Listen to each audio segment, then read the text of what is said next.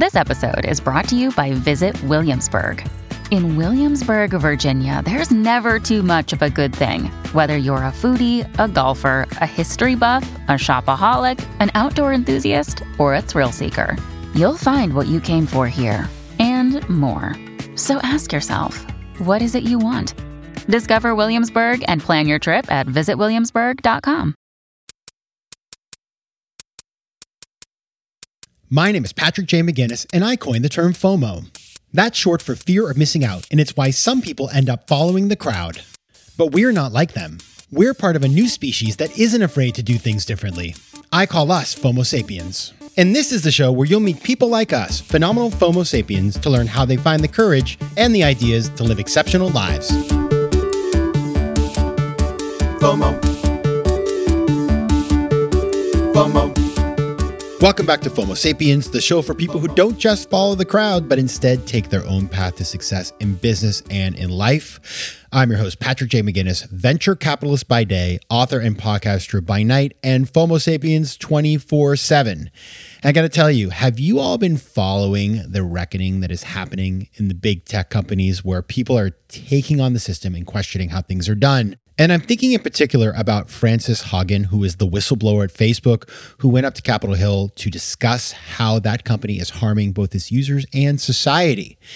And so I think it's important for entrepreneurs, entrepreneurial thinkers to think about, you know, what am I doing here? Am I doing something good for the world? Am I causing harm? I mean, a lot of these companies didn't start off in the business of damaging the societies in which they operate, but they end up in this bad place. And so in honor of the people who are speaking up against these huge powers, and in a service to all of us who want to come up with better ideas that actually do good in the world, we're going to talk about that today. The topic is what is going wrong in tech and how can we fix it? And we need entrepreneurial thinking to do just that. And my two guests today are at the forefront of this conversation. They are Jeremy Weinstein and Robert Reich, who are the authors, together with Mehran Sahani, of System Error: Where Big Tech Went Wrong and How Can We Reboot? And the three of them are professors at Stanford. Very impressive guys. And so let me just tell you about Rob and Jeremy. Rob Reich is a philosopher, the director of Stanford University's Center for Ethics and Society. He's co-director of the Center on Philanthropy and Civil Society and associate director of its new Institute for Human-Centered Artificial Intelligence. Wow, that's a mouthful. A former sixth grade teacher, he has won multiple teaching awards at Stanford, and he helped to create the global movement Giving Tuesdays and serves as the chair of its board. That is pretty extraordinary.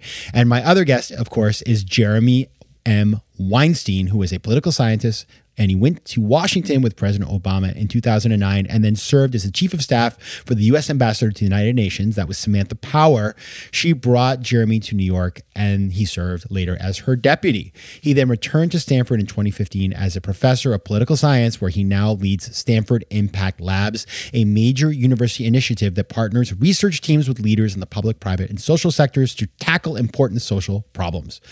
These guys are impressive. I mean, the brain power and this conversation is crazy. They are both really smart, and they have a lot to say, and you're going to learn a lot. So here's what you're going to learn. First of all, we're going to talk about why so many entrepreneurs, including the students that they're teaching at Stanford, are creating companies that don't solve actual problems. They're just like stupid, you know, companies that don't really do anything all that important for the world. And I think we got to expect a little bit more of ourselves. We also talk about the things that are keeping them up at night and how technology is shaping the world in some pretty frightening ways. We're going to talk about the dangers of over-optimization, a little FOBO in there for you. And we're going to talk about why, despite all of the stuff, the negative stuff, why we should be optimistic looking forward and how we can address these issues, the ones that we're talking about, how we can make a change that will actually create tons of opportunities going forward. So it's a fascinating conversation, a little wonky. I'm going to say this is not your normal FOMO sapiens. We're getting into some policy issues, but I know you guys, number one, can handle it, and number two, are going to enjoy it. Now, let's switch it up. My small ask, and this is super naughty, so forgive me. I'm just telling you how proud I am of the Facebook whistleblower, but I'm going to ask you to follow me on Instagram. Come meet me in the metaverse, because even though there are some issues there, I still love Instagram, and I do believe it can be a force for good if it's used in the right way. So join me there for the simple reason that it's an easy way for us to chat. Message me. I want to talk to you. Find me at Patrick J. McGinnis. All right. And now on to the interview. As you know, I like to start with the same question. And I start with that same question today, but more focused on this particular book and this project. So I started out by asking Jeremy this question. What is a formative decision you had to make to get to where you are today? Uh, I'm going to answer the question through the lens of this project. Like, what's the most important decision that got me to the point of co-authoring a book on tech and tech policy, which basically would not be expected at all on the basis of anything that you would see in my C V or background. Right? I'm a social scientist. I worked on issues of poverty and political violence in developing countries for most of my career. I was a foreign policy wonk serving at the White House uh, and at the State Department in the Obama administration. But I was struck during my time in government about the profound disconnect between those who were governing a society being transformed by technology and those who actually understand technology. And I experienced that when we were grappling with issues of encryption around the iPhone, thinking about the national security consequences of encryption, or thinking about the kind of frontiers of cyber warfare. You know, when The Interview came out and there was a cyber attack on Sony uh, and its offices in the United States. And I just realized that I knew so little about what was happening in the tech space, even though here I was, someone who taught at Stanford University, which was the seedbed of Silicon Valley. So the most important decision that I made is in two thousand fifteen, when I came back from the Obama administration to Stanford, I said, I've got to walk myself across campus to the engineering quad, where most of our students are now studying, where the pathway is to some of the most powerful positions that will shape the twenty-first century. And I need to start educating myself about these frontiers and teaching myself and working with others to think about how we engage on the intersections between what I know, which is questions of public policy, the role of institutions, thinking about social science and social consequences and how they're measured. And I need to bring that to the table, but I need to overcome the kind of passivity that I've personally had vis-a-vis technology. Accepting technology as something that's just happening elsewhere, and it happens to me, and I don't have any role in shaping it. As you as you were saying that, I was thinking about, you know, you watch these hearings on Capitol Hill where you have our leaders are all really old, right? Like, this is like no term limits, so they're all, you have these people like eighty-nine years old who probably, you know, don't interact with technology, and they're trying to come up with policies that are going to govern this industry that is going to deeply affect our world. So it is, it's super important. Now, I, I want to turn to you, Rob, because Uh, the, you know, your book, System Error, is really a diagnosis and a set of recommendations about how we can harness technology, keep it from going in the wrong direction and have it go in the right direction. And you start out with this really interesting kind of dichotomy from Stan- Stanford University, which is where all these tech companies are getting started. And you talk about these two students. One is named Joshua Browder and the other is called Aaron Swartz.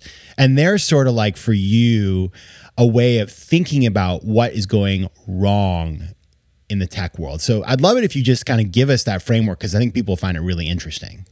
Great. Well, so Joshua Browder is the, the recent Stanford um, grad, initially a dropout, although I think he's got eventually gotten his degree, who, like many, many, many other students who come through Stanford and now populate Silicon Valley, you know, felt personally a pain point in his life and then tried to get a technical solution to it. And that pain point was that as a high school student, he lived in London and he drove himself to high school and he got a lot of parking tickets.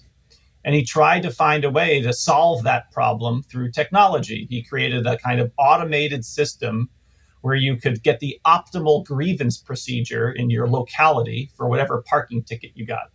And then he rolled this out as a company when he was an undergrad and got venture capital funding, and then went, went off and running, optimizing for, you know, a, a very local and kind of um, um, understandable, but in our view, lamentable um, um, problem to solve, because it doesn't recognize the other reasons we have parking tickets, a source of municipal revenue, a way to ensure that you can back out of your driveway and someone hasn't parked in front of it, disabled people with allocated spots, et cetera, et cetera.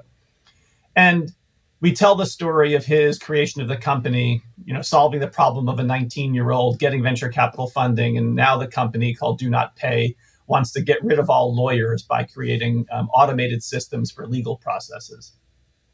Um, the other person you mentioned, Aaron Swartz, um, at least a generation earlier, um, much more widely known in his time um, as uh, someone who who very deliberately chose to get technical skills. He was an early coding genius, a kind of boy wonder already in his teenage years.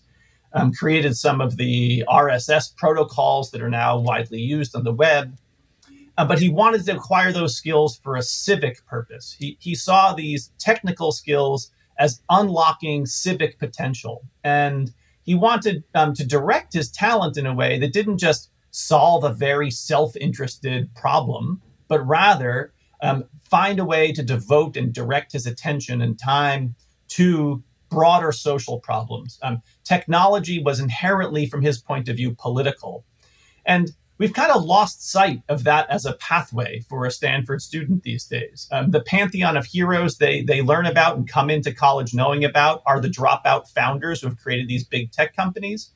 And the earlier hacker ethos in which there's open source um, standards and aspirations for, for civic, civic impact, that's now a kind of distant memory or completely forgotten. And it's a kind of metaphor about how we've gone down a, you know, a, a bad alley um, in, in technology these days, especially at our home, our, our home, you know, base at Stanford University.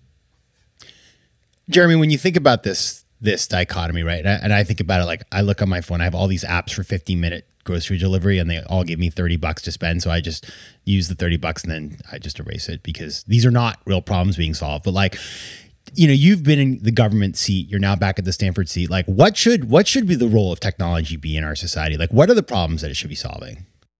FOMO. Quick math. The less your business spends on operations, on multiple systems, or delivering your product or service, the more margin you have and the more money you keep. But with higher expenses on materials, employees, distribution, and borrowing, everything costs more. So to reduce costs and headaches, smart businesses are graduating to NetSuite by Oracle. NetSuite is the number one cloud financial system, bringing accounting, financial management, inventory, and H R into one platform and one source of truth. With NetSuite, you reduce I T costs because NetSuite lives in the cloud with no hardware required, accessed from anywhere. You cut the cost of maintaining multiple systems because you've got one unified business management suite. And you improve efficiency by bringing all major business processes into one platform, slashing manual tasks and errors. Over thirty-seven thousand companies have already made the move, so do the math. See how you'll profit with NetSuite. And with rising prices everywhere you look, you gotta do the math and save money. Good news, by popular demand, NetSuite has extended its one-of-a-kind flexible financing program for a few more weeks. So head over to netsuite.com slash FOMO. That's netsuite.com slash FOMO. netsuite.com slash FOMO. Tudo bem, meus queridos FOMO sapiens? Now that right there was Portuguese, and as you know, I love speaking foreign languages. But I'm not alone. One in five Americans have learned a new language on their bucket list. If that's you, make twenty twenty-four the year you finally check it off that list with Babbel, the science-backed language learning app that actually works. Don't pay hundreds of dollars for private tutors or waste hours on apps that don't really help you speak the language. Babbel's tips and tools are approachable, accessible, and delivered with conversation-based teaching so you're ready to practice what you've learned in the real world. Now, FOMO sapiens, you know I speak four languages, and it takes work to stay on top of them, especially with French. C'est difficile. But with Babbel, I'm able to practice practical conversations that I can actually use in the real world. Here's a special limited-time deal for our listeners. Right now, get up to sixty percent off your Babbel subscription, but only for our listeners at babbel.com slash FOMO. Get up to sixty percent off at babbel.com slash FOMO. That's spelled B-A-B-B-E-L dot com slash FOMO. Rules and restrictions may apply. FOMO. So it's a great question. And I want to be clear that in, in the book and, and more generally in our teaching, we are not anti-technology.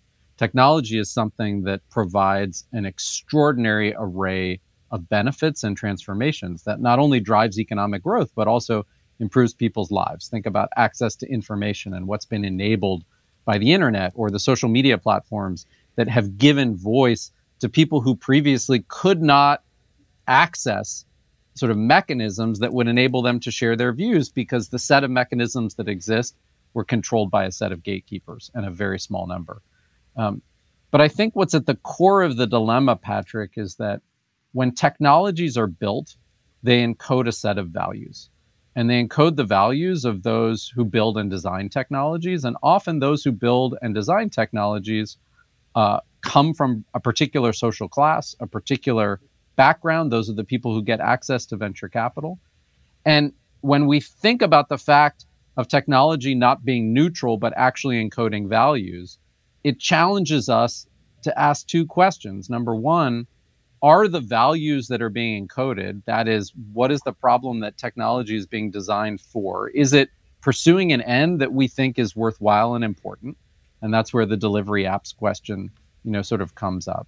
Um, and then the second is, is the value that's being encoded in the technology in tension in important ways with other things that we value? So let me just give the quick example of the incredible creation of something like WhatsApp or Signal that puts its thumb on the scale for privacy. There's nothing more important than privacy, end-to-end encrypted communication. It's immediately clear that that value is in tension with other things that we might care about. Say, our ability to protect children from child pornography that can be trafficked over end-to-end encrypted technologies, or our ability to protect our communities uh, from violent attacks or terrorist attacks. And if you simply rely on technologists to referee those value trade-offs, especially when they're doing so in the private sector with a profit motive, you lose all sight of the public interest and the collective deliberation that we need to referee these value trade-offs. And so it's not like, you know, what could technology be used for that's good and we should come up with a list now. It's to recognize that every technology is going to embed in it a set of value trade-offs, and the obligation on all of us is to make those trade-offs explicit and to think about the appropriate arena for decision-making when what a technology generates in the world has social harms that affect stakeholders that go well beyond the users of that technology. That's a really good way of putting it. I, as you were talking, I was just thinking about, like, imagine that all water was private in America, right? And that you had all these incentives. And so some companies said, well, you know what we're going to do? We're just put sugar in it because people like sugar and they'll pay more because it tastes good. And then all of a sudden, you know, it's sort of like this very essential part of our lives that we need to use every day that does really good things and that is, you know, important to us. There's these private sector incentives that mess with everything. So that it's it's a really good way of thinking about it. Now, Rob, um, so there's the positive aspects, but obviously in the last couple of years and last couple of months, like the, I love that we're having this conversation. For the listeners, we were supposed to do this a little while earlier and we had all these tech difficulties. So I, the tech world didn't want us to record this. But anyway, ever since we started talking and getting to know each other, the the stories, the drumbeats of stories, Francis Haugen, the, the Facebook stuff, you know, misinformation, it's just coming out every day, more and more information about how tech is being used to do very naughty things around the world. So, you know, there's way too many things to talk about, but I'd love, Rob, if you could just kind of talk about the things that kind of, I guess, keep you up at night in terms of how technology is shaping the world. Sure. Yeah, well, what you point to is something I think is essential to begin with, which is that there's this long-standing dynamic where um, some type of scientific discovery or technological innovation gets brought into the marketplace with private investment, and then companies experiment with these frontier technologies. The, the, the service sort of matures, it's brought to scale to millions or billions of users, and the The tendency within the marketplace is for then a few major players to solidify their positions. And that's all the more so with these tech companies because of network effects um, that, that you know make the, the major player ever more valuable. Um, this has happened before with the emerging technologies. And part of our, our story in the book is about what we call a race between disruption and democracy. So you know, public public institutions and public policy is always trying to catch up to the most recent technological innovations and, that are brought to scale in the marketplace. So the things today um, that seem obvious, that you've already mentioned some of them, Patrick, like misinformation and disinformation, privacy abuses, automation in the workplace that displaces human labor or transforms the experience of working in in in, in a company. Um, things about algorithmic um, fairness or algorithmic biases. And, and of course, A I and facial recognition and drone warfare, you, we could keep going. In many respects, though, the kind of policy conversations that are happening are reactive to the whole set of these now pretty routine technologies that are available. And the, the bigger aspiration that we point to in, in our teaching and in the book is to say, how can we create a more nimble and flexible public institutional design that can be adaptive to frontier technologies rather than always reactive to the things that have happened? And we have a whole bunch of suggestions in the book ab- about this, but we think this is a, the urgent place for development. We, we should take it as a given that the, a democratic government will not be as innovative and flexible uh, in technological innovation and discovery on its own. The marketplace has an important role to play. Just as Jeremy said, we're not anti-technology, neither are we anti-market. We're pro-market, but where the market plays its role and public institutions also play their role. So, you know, the final thing I'll just add here is it's a well-known observation these days that the kind of political orientation of Silicon Valley leaders is libertarian or techno-libertarian. Um, and when you combine the kind of optimizing mindset of the engineer and the techno-libertarian mindset of the founder, you're optimizing for libertarianism, which is to say you're optimizing for the minimal role of the government. That is an unhealthy and toxic brew. FOMO. FOMO. It is true what you say. I'm thinking about Elon Musk type of people that have been, there are heroes, and you know, every kid wants to be Elon Musk. And and if you let Elon Musk run all the companies, I mean, we'll, we'll I don't know what the world's going to look like, but I can tell you what, it's going to hurt.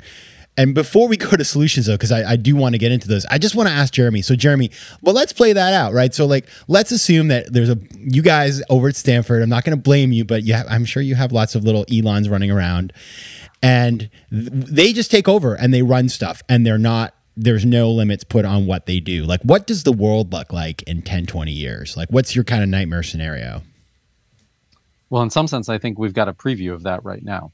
Right. So part of the story of the book is to suggest that the last twenty-five years, the reality that we confront, these social harms that Rob is describing, are the result of the deliberate absence of government oversight and regulation from the tech sector, in contrast to most other sectors. That a regulatory oasis has been crafted around the tech companies that gives tech companies free reign over our personal data, even though access to educational and health data is highly regulated and constrained, right? That allows for mergers and acquisitions and consolidation that reflect not only network effects, but potentially, you know, the illegal use of the power that's being accumulated to snuff out competitors, right? And we can go on and on.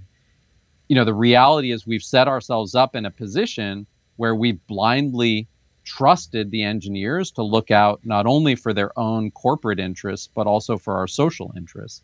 And the consequences are what we experience every day, right? So we've got what we're experiencing today, misinformation and disinformation that's transforming the way that elections happen. We're in the midst of a once in a century global pandemic where vaccine hesitancy is driven by YouTube recommendation algorithms and false information passed online, right? And And if you want to look ten, fifteen years in the future and you think about what if we have unfettered automation of decision-making around all sorts of things that happen in our lives, not only the things that we know that happen now, like how we get credit, access to credit in, in a bank loan, but say most hiring decisions are made on the basis of automated decision-making tools, or the allocation of really essential services like access to healthcare or treatment. We already have a preview of the bias and discrimination and lack of due process and concerns about fairness. But in the absence of guardrails, we're going to be experiencing that in every domain in our life. If we think about the preview that we have of our future in the gig worker economy, the, the, the lack of recognition of what it means to be a worker and to have a set of protections associated with that, and the appeal of automation, the efficiency associated with automation, in fact, even the tax incentives to pursue automation, think down the road about the consequences for our workforce. And in particular, maybe not everyone in the workforce, but those at the lower end of the income distribution, those who have skills that are less marketable in a highly machine age. That is the world that we're headed for. But it, you don't need science fiction to envision it, because we're living it. We're living it right now. And and so, you know, when people say, I, I'm so, you know, what could democracy do? It's going to stand in the way of innovation. Like, let's just rely on the companies. I say, how's that going for you right now? Right? Are you happy with the outcomes that we see all around us? Gross inequality that we haven't seen in a century. Our democracy being threatened at its very foundations. I think those outcomes are unacceptable. They are accept- unacceptable. And it's, as you were talking, I'm just thinking for everybody who's listening, who's maybe, you know, even like at a very small level, just think about trying to get customer service from Uber, right? It's all, it's all an algorithm. Like, there's nobody there. Nobody cares about you. Unlike when you go down to your corner store. I mean, we've all been in that place where you buy something from some new web company that has no people that do anything to help you out. And then you're stuck. And you're, that, that is the preview. Imagine that was your healthcare, right? So that's, that's what's get, that gets scary real fast. Now, I, I don't want to end on a negative note, because lots of smart people like you guys are working on this problem. So, Rob, give us a preview of some of the solutions that you think can be brought to bear. And then give an example of something that, you know, either a country or an organization has done well in this sphere. You might think from listening to this conversation that that we, you know, we're we're basically depressed uh, about the state of affairs. And in certain respects, there's good reason to be. But we're actually quite hopeful um, and, and optimistic about what's about to happen in the United States and elsewhere with respect to the problems we've diagnosed and that we're all experiencing. It even cuts against my own training as a philosopher, because we're, you know, we're trained to be skeptical about it, you know, almost anything. And I begin with the following kind of old cliche, which is that people always overestimate what is likely to happen within one year and underestimate what's possible within a decade. And so I think we are entering a decade-long policy window for not only the United States, but for other democratic societies to try to grapple with installing the guardrails um, to ensure that we get the extraordinary benefits from technology while also mitigating or tamping down some of the social harms that now have become obvious. And you see this with the G D P R in the European Union, or the, the rise of antitrust approaches in the United States, Lina Khan at the F T C, California um, passing privacy legislation. So we're at the beginning stages of this policy window that are, that's opening up. And if you want to look for, you know, actual success stories, you can even think, as we think it's important um, to, to go in this direction, proactive strategies rather than reactive strategies. So, you know, we point at the at the book at Audrey Tang, the, the digital minister of Taiwan, who has tried to bring into the actual operation of democratic institutions a set of technologically mediated forms of communication for the purpose of, of coordinating and amplifying civic voice. And th- there's all kinds of interesting ways to deploy technology on behalf of democratic institutions rather than just as ways to tamp down the social harms. And and we also think that there's an extraordinary outpouring um, of new ideas in this space.